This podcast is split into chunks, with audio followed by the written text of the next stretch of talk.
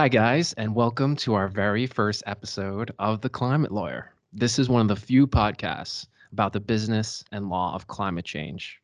Whether you're a lawyer, someone who works in the industry, or maybe you're just climate cur- curious. I'm your host, Rich Kim. I'm an American lawyer at Clifford Chance, Germany, and a member of our firm's climate M&A team. Today, we're going to look back at COP26, the UN's 26th climate conference that just ended. You've likely already heard a lot about it in the news, and um, you probably will see a lot of uh, wrap ups talking about COP26. But this episode is special as my guests have had an up close and personal involvement with COP26. So, without further ado, I like to turn to them. Uh, Clare and David, would you guys like to briefly introduce yourselves? Certainly can, Rich. Hello. Um, so I'm Clare Burgess. I'm a partner in our global financial markets practice, specialising in energy and infrastructure. And I'm David, and I'm an associate in our litigation group here in London, and um, also sit on the global ESG board for the firm. Awesome. Thanks, guys, and really appreciate you being here. Um, so before we get into COP26 itself, let's go back to the to the lead up to it. Um, it's fair to say that expectations were a bit high. And um, Clare, could you uh, maybe set up where things uh, stood going into COP26? Yes, it did indeed have a very strong build up. Um, of course, you know, there was a lot of lot of statements around it saying it's you know the last best hope to solve the climate crisis you know, huge build up but actually you sort of need some of that those statements to build the momentum um, leading up to the conference. Um, so you know eh, there are a lot of high expectations, but of course the the team behind COP or the negotiating team had been working for a long time, you know, with other nations and organisations. So they would have had a very good idea of what could be achieved at the meetings themselves. Um, what I thought was interesting was although there was a lot of discussion around COP in the build-up, a lot of people I think still didn't quite understand, you know, what exactly COP might mean for them. Um, there's a lot of policy, but getting to the practical aspects and implications um, is sometimes quite difficult, um, particularly with the volume of, of discussions around the topic. And, and, that was actually one of the reasons why we um, had a series looking at the policy to practical on different topic areas and the, the goals of COP26 to try and try and bring that to life for people. Uh, I suspect people still have this this problem now um, with the outcomes of COP, trying to work out exactly what that means for them. Right, and you know, COP26 was basically where countries were going to kind of lay out uh, concrete plans for and uh, achieving the Paris climate goals, and um, you know, kind of putting further details around their their NDCs, the nationally determined contributions. And you know, I mean, I, I was thinking about this before, and if we think about where the world was back when the the Paris climate deal was entered into ver- versus where it is now, I mean, it looks completely different, right? We've had the Fridays for Future movement, Sunrise movement, Extinction Rebellion.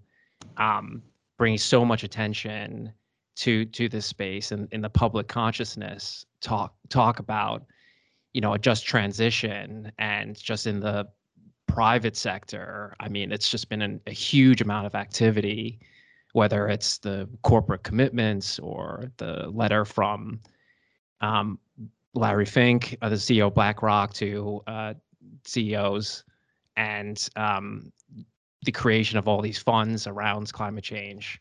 And so it's it's kind of understandable that there would be so much um, anticipation going into this conference. Yeah, and and it missed a year. Um, I think yeah one one of the things remember is that we did also go through a pandemic in all of this. So you're absolutely right. You know a lot a lot happened in that in that five year window. So yeah, absolutely agree with you, Rich. It it was when when the agreement was drafted. But I think one of the things to remember, and you know going back to the nationally determined contributions was that by the year 2020 we were actually hoping to see um, all the the the the, mem- the the, the parties who are signatory to the Paris Agreement actually publish their their NDCs, and you know when going into COP there was about 80% of the global economy had had sort of put their put their NDCs forward, which is which is quite impressive. Um, and like I said, it's a very different world from when the Paris Agreement was signed.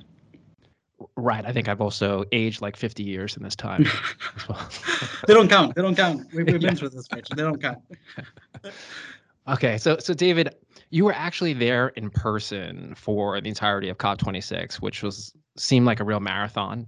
Um, could you describe what it was like and and how can people imagine that? Yeah, of course. Um, I mean, absolutely, it was a it was it was a great experience. It was my first COP, I, I should say, um, and there was a lot of people. I think just to start with, you know, Glasgow's a small city in Scotland, and it's got 6,000 beds, I'm told, and there were substantially more people than the 6,000 beds available to Glasgow. And so what you were seeing was as a, a large number of, of people descending down on, the, on a small city. There were world leaders, renowned figures. You've got Obama, David Attenborough, uh, various companies, banks, and advisors. And I'll actually come back to that one because I think that's one of the, the interesting parts of COP26 in particular. But alongside that, you know, you, you mentioned a few of the Extinction Rebellion and others. There were also very active protests outside, including, as you may have seen, Rich, you know, Greta and the, the a sinking ship. Um, all the all the different workshops, side events, green zone and the blue zone, um, and all of this while the discussions are actually happening. And many of these discussions, um, as Clare mentioned, sort of have been happening in the background anyway. This is really a, a culmination of all of that, but it really brought the subject to the fore. Um, but what, you know, just to go back to all the attendees, what was really telling of this COP was the fact of that so many financial institutions were actually present. And while this may sound obvious, it's not always been the case because there's always been a question of, you know, this is a state level discussion. What does it mean practically for businesses, as Clare mentioned? Um, but there was a real enthusiasm, I felt anyway, a desire to engage, to dialogue, even to act. And I do say that controversially because ultimately, as the press has said, you know, COP is about state negotiations, and we saw multiple groups of businesses publishing industry commitments, corporations publishing commitments, and being open to take on these challenges. But there's also been equally criticism about the final language that's been used in the agreement. But you know, as well as you may, well imagine, there's a there was a real representation. But the attendees, I think, in many ways were, to use the proverbial choir, uh, that was being preached to already, you know, pro-climate individuals, and so they were already there to make the change, to see the difference come through. And this meant that nobody really spent um, any time needing to talk about why we were all gathered at COP and why we were all having to talk about climate change. Um, this was all um, sort of a pre-understood agreement really amongst those attending. And what was really expected now of COP was how we achieve this. And this meant some really creative discussions around solutions, and I would argue some really complex and sophisticated discussions on what was actually needed from, from regulation, also from lawyers, but equally from the financiers. Yeah, I mean, I think that's a great point around everybody coming together on like how we're going to, you know, really make progress here against climate change. And, you know, I think that there's probably some there has been some criticism around the level of pomp and circumstance or around COP26 or that there's kind of this like PR marketing element of it too. But, you know, my thought around that is that's a good thing, right? The more attention that we can give to climate change and and the the industry and how important this is, the more that we have these really compelling figures who are attending these these conferences, I mean, that can only inure to our benefit at the end of the day. Yeah, I mean, I think you know anyone who is making a commitment um, is taking a step forward on this agenda, and you know, I think we do we do have to be very careful with the sort of cancel culture ideas where um, you know people who are standing up and sort of t- saying okay we want to we want to be better we want to move in this direction are criticized for where they're where they're standing at that time. You know i think um, it's not a great way to campaign actually to start excluding people um, from your club. Much better to say brilliant you're here. By the way could you go a little bit quicker? Um, or could you could you do this uh, could you do this as well please? So you know i think it's fantastic that people um, you know attended in such numbers. And i think you know again sort of point around the private sector being there you know i mean we've just been through the pandemic. Everyone knows how stretched government budgets are uh, you know globally and everyone knows the scale of the climate challenge. So you know there's no question there can be no question that we'll get anywhere close to you know keeping uh, warming at 1.5 degrees if all we're doing is you know action from governments. It's you know it's so obviously incorrect and so that engagement um, with the private sector, you know, which I think is something that was really majored on by the UK team on this COP, um, is is you know ultimately very important and and will deliver uh, will help to deliver in conjunction with you know actions of um, uh, states and you know people like DFIs who have obviously been uh, called to do more. Um, you know that's what's really going to deliver the change. Yeah, exactly, and and actually a lot of the progress that we're looking for in terms of um, emissions reductions is also like being driven substantially by the private sector too. So completely agree with that, and also what you're saying before that you know w- we're all on the same side here and we're all working towards a common a common goal together so you know i think we're we're basically getting to this but it's it's time to address the the elephant in the room uh, so there were these huge expectations leading into COP26, a lot of people coming together. There's also been a, a fair amount of, of critique around uh, the ultimate results. Um, so the, the question is for for you guys um, to to res- decide this issue definitively. Was it a success, and if so, how? Definitively. Um, yeah, exactly. Okay. Well, I, I think, Rich, to, to contextualize this a little bit first, I think it's it's really important to set out how challenging a COP agreement can be and actually is. I mean, both the Paris Agreement and even looking at the Glasgow Agreement, they they really re- they require unanimity from the signatories in order for the text to pass. So yes, you know, while there has been criticism in particular around the watering down of you know the phasing out of coal, um, it is a huge step when you put it into that context. This is you know you know, as Clare said, we've just come through a pandemic, and a lot of states showed up in person to to make sure that they were actually part of this discussion because this is so important. When you look at the the Paris Agreement, there was one critical gap around the carbon markets at Article Six of the Paris Agreement.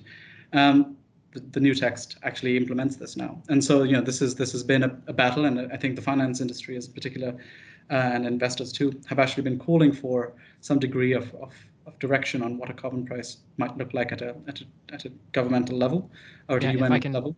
If I can just um, maybe for for listeners, can you uh, briefly explain what Article Six is? Or sure. So Article Six actually um, creates at a state level uh, a carbon market, which ideally sets a, a, price for carbon that is then governed by the UN itself. And so this in this case probably the UNFCCC who would be required to do so. But what it does is it allows states to use various forms of, of finance in other jurisdictions and through an arrangement that's been set up, whether trade or non-trade relationship. So that could be by grants as well, by example, um, to actually invest into projects that are have a positive impact on climate change. So that could be investment into solar fields, investment into an energy um, infrastructure, for example. And in turn, you would be given a carbon credit uh, or can generate carbon credits that can then be utilized by you as part of your uh, NDC commitments. So you can actually neutralize the carbon footprint by uh, eh, by offsetting through the through the credit that you've created um, using using this investment. So, sorry, yeah, and, coming in there, Rich. Yeah, and I mean, for uh, one of the results of this COP26 is they developed more more rules around this. So, like one of the rules is like like no double counting for these carbon yeah. credits or you know yeah, so the, what it applies to carbon. Yeah, so it's it's not that they've necessarily developed new rules. I think the double counting issue was one that was identified down in, in Paris as well, and has been sort of a challenge that's that's persisted through to COP26 really, um, even in the G20 discussions and, and others. So the double counting issue, I think, is is one that that needs work and it needs to be um, needs to be ironed out. I think this is what we what we're seeing now as an implementation that that we do need a that you know that the UN can go ahead and produce a carbon market. I think the value of the carbon market may be may be challenged and questioned, in particular as you start looking at voluntary carbon markets, which are created um, in separate industries and in, in, sort of a local and, and at a at a voluntary level, as it's termed, uh, but by the private businesses. Um, so you also have companies like Shell, for example, investing in Indonesia into reforestry programs and projects um, which generates carbon credits that can then be used to offset their footprint. But that's slightly separate and removed from the credits that are being produced at a state level. And so what you might end up actually seeing is something like a regulatory uh, in, you know, a, a, regulation introduced in Indonesia, as an example, prohibiting the trade of those offsets outside the country because Indonesia would rather use them in the country. So these sort of things do need to be um, understood and ironed out as to how this might work and what the practicalities of it are. But you know, one of the th the reasons I, I look at this positively is because a lot of companies um, and a lot of, of countries now are looking at science-based targets for their commitments, and to achieve these, and th these are largely focused on you know 2030. Uh, you know, even Clifford Chance has SBTIs, uh, sorry, has SBT um, has science-based targets now um, now approved. And you know, we are we are looking at, at these now from a 2030 perspective. And so there will be many companies as we come closer to that that timeline who actually will benefit from being able to access these these credits. And many states too will be looking at that point to try and understand whether um, there is an opportunity for them to use that um, as a as a means to to either garner more investment into the country where there is a need for investment and opportunity to create these credits, or to to actually utilize credits from other states which are not otherwise being used because their footprints might be smaller um, or they may have gotten further down the track. But to Clare's point, you know, we're we're taking everyone along. This this this COP is intended to be wherever you are starting from. Let's go together, and we can we need to work collectively at this at this challenge. This is not one for just the UK. This is not one uh, for just the states. This this needs this needs collective action. So so I mean from that perspective, Article Six uh, being agreed after several years of, of not being able to reach agreement is, is, is a right move in the right direction. So is things like the Indian commitment for net zero by uh, by 2070, slightly later, but still a big deal. And of course, you know, the two big ones that came out very early on in the discussions, which were the, the methane reduction by 30% and the deforestation um, uh, pledges to, to cease deforesting by, by 2030. These are these are significant um, these are significant steps for for this COP to take. Um, right. And while I've got the floor, if I can just add one last one before I hand over to, to Clare, because I'm sure she'll she'll also have um, a few thoughts on this question. I think you know if you look at the NDCs themselves, these are the nationally determined contributions by the states as to how they're going to make it to net zero, and that's an ambition for 2050. Um, but many of them have got 2030 targets as well.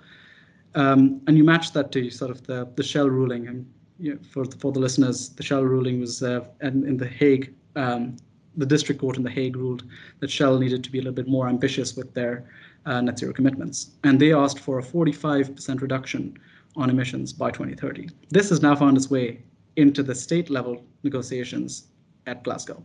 So what we're actually seeing is that all the NDCs are now being asked to be reviewed at an annual um, every two years, and they're asking them to make them a lot more um, in, uh, ambitious for the purposes of achieving a 1.5 degree rise and what that really means is it's probably going to have a direct knock-on effect on the businesses within those jurisdictions to help these countries reach that point. Right. So some major topics that were covered at this COP26, some real progress made on these. You know, even even things like the pledge to stop deforestation by 2030. Um, there's been kind of criticism around that, like, oh, it's just rehashing uh, previous commitments made. But you know, ag- again, I think it's it's nevertheless important to make these kind of commitments, and even that Brazil signed on to this. So Brazil being part of this deforestation pledge, um, this pledge to stop deforestation, does does mean something. I think um, the point about bringing people bringing people in and keeping them going is is a really strong one, and I think uh, maybe people um, to, to, to, David's point earlier about you know cops are hard. Um, getting global agreement on things is hard. I mean, we we've sort of seen with COVID, a global response has been challenging um, slash hasn't really happened. Um, there's been some collaboration, um, things like COVAX and similar, which is really positive. But actually, you know, if you look at the vaccination rates in different countries, there's a huge disparity in in, in different countries, and you've sort of seen vaccine nationalism, as it's called. You know, this sort of global framework for global moves is difficult, and it's always going to be um, to use the phrase I hate, a journey. Um, I'll use a pathway. It's more it's more ESG, isn't it? A pathway, um, uh, sort of in one direction, sort of bringing people in um, as you go. Um, you know, and I think on the NDCs, you know, when people say keep 1.5 alive, there's a reason why it wasn't, you know, let's get to 1.5. I don't think many people expected, you know, NDCs um, at COP26 to meet 1.5 degrees or to you know to to achieve 1.5 degrees. It was always that we were going to have further COPs and the ambition would be raised at each um, each COP.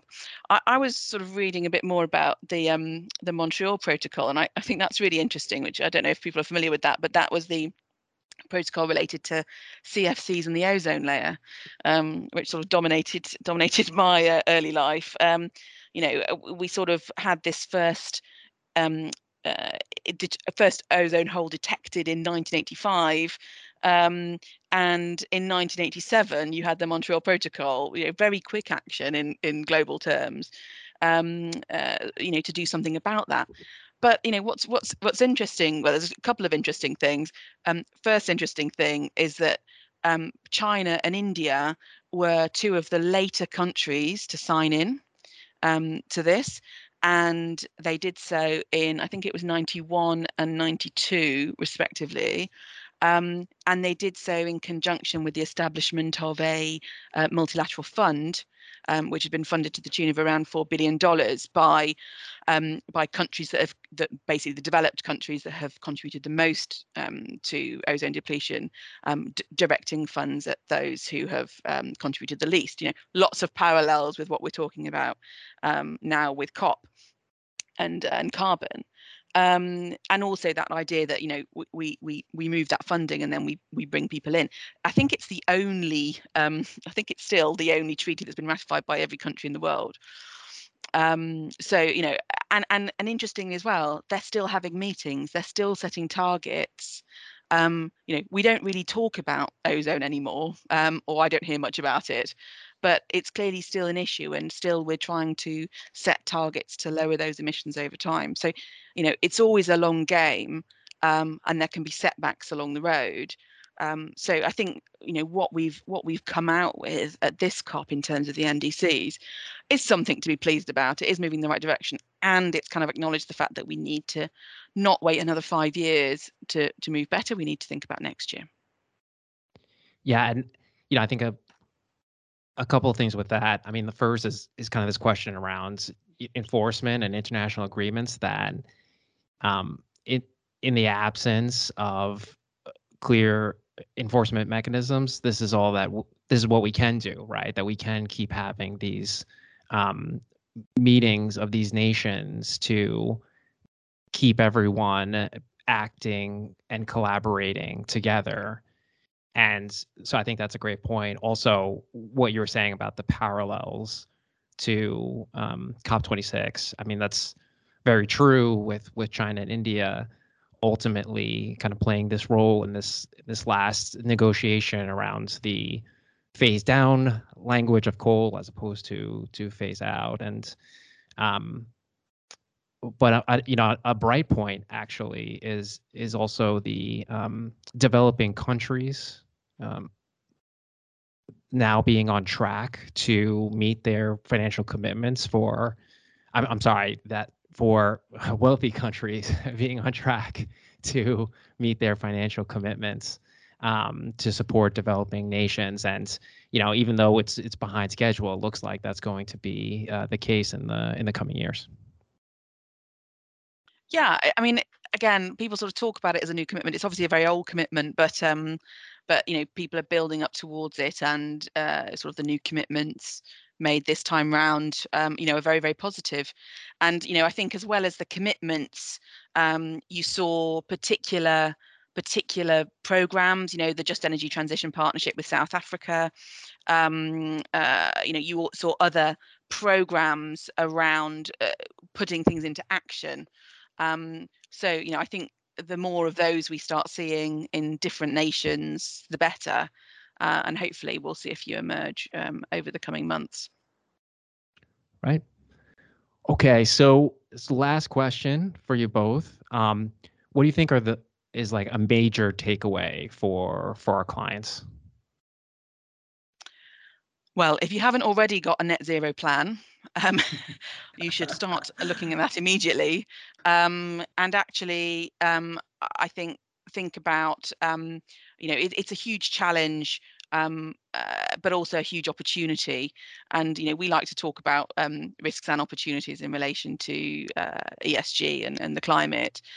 So, um, you know, the strategy around how people will um, change their business, maybe um, focus on um, the things they're doing really well, um, do more of that. Um, you know, I think I think coming up with a with a plan over the next, uh, you know, particularly up to 2030, will be key. Uh, and engaging with many of the organisations who are there to support each other, which is you know which is really very good to see because I think you know the early movers on this were um, were moving, you know, p- perhaps a bit in the dark with not a lot of data, um, uh, not a lot of information. You know, some criticism on the early movers who sort of put themselves up above the parapet and say we're doing something. You know, I think now there's um, safety in numbers and hopefully support in numbers for the people all trying to uh, take positive action on this. Yeah, I, I mean, I, I agree entirely with Clare. I, I think you know it's it's fair to say that ESG is here to stay. Um, the the investment that, that's going into this now, I think, is is is is one that's needed. It's one that's needed not just from a business perspective, but also from a more more from a, a, a climate and a social perspective as well. I think, and to that point, you know, one of the things that also came out in this in, in the climate discussions this time around uh, a little bit more prominently than previously has been around the point of the just transition. And I think Richie sort of mentioned this very early on um, in the conversation, but really trying to see, you know, it's it's quite one thing to talk about climate change as a as a very broad and easily implemented policy that can be sort of deployed everywhere. But I think you know when you actually come down to implementing some of the global policies, there will be challenges um, at a local level around how decisions made at a global policy level actually are impacting people's day-to-day lives. And I think one of the terms used more frequently this time was net zero for resilience. And you know that for resilience piece takes it a little bit beyond the mathematical zero and brings a little bit more of the human element into it. I think climate is a, a much broader piece um, of a very, very complicated framework. And you know we've we've also started seeing the role that biodiversity has to play in this. There are the conversation is definitely in some ways, um, to borrow from Boris Johnson, is leveling up um, to, to a point where we're now seeing intersection challenges, intersectional challenges between the E, the S, and the G. We're also starting to see within the E itself challenges between, you know, climate change and biodiversity and how the two engage and interact. But as Clare said, we've been sort of living in a in a bit of a uh, an abyss without all the data being available to us. But as we start focusing a little bit more now on the science to set these targets uh, and on the science to understand what can and, and sorry, and technology to understand what can and cannot be captured and reported on, I think we're going to find ourselves moving in the right direction. Right. For for me, it's it's basically that the writing is on the wall here. That for business models that are very heavily reliant on on fossil fuels, this is where the the world is is moving. That it's moving away from fossil fuels and it's moving towards decarbonization.